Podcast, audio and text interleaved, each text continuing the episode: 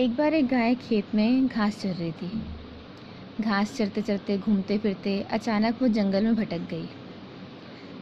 घना जंगल था और बहुत सारे जंगली जानवर वहाँ रहते थे। अचानक उसे शेर ने देखा और शेर को तो आज का वो अपना भोजन मिल गया। तो शेर उसके पीछे पड़ गया। गाय आगे आगे भागती रही और शेर पीछे पीछे।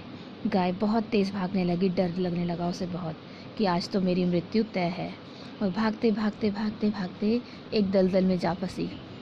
शेर भी उसके पीछे पीछे पीछे पीछे उसी जल, दलदल में आ पहुँचा।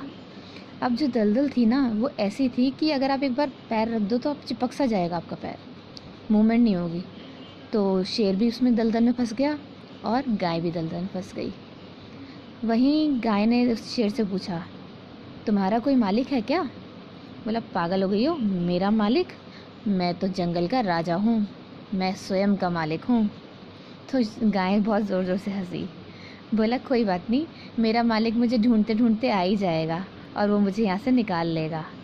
थोड़ी देर बाद किसान उसे ढूंढते ढूंढते वहाँ पहुँचा और उसने रस्सी डालकर गाय को जैसे तैसे मेहनत से उसे खींच लिया। उसने शेर को भी देखा कि शेर भी फंसा हुआ है।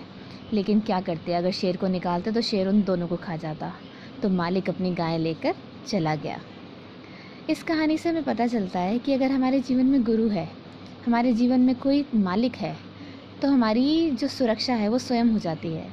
बिन गुरु ज्ञान कहाँ से पाऊँ? दीजो ज्ञान, हरि गुण गाऊँ। तो जब जीवन में गुरु होता है आपके तो कोई भी बाधा, कोई भी परिस्थिति मुश्किल नहीं लगती। हर बाधा का समाधान गुरु के पास होता है।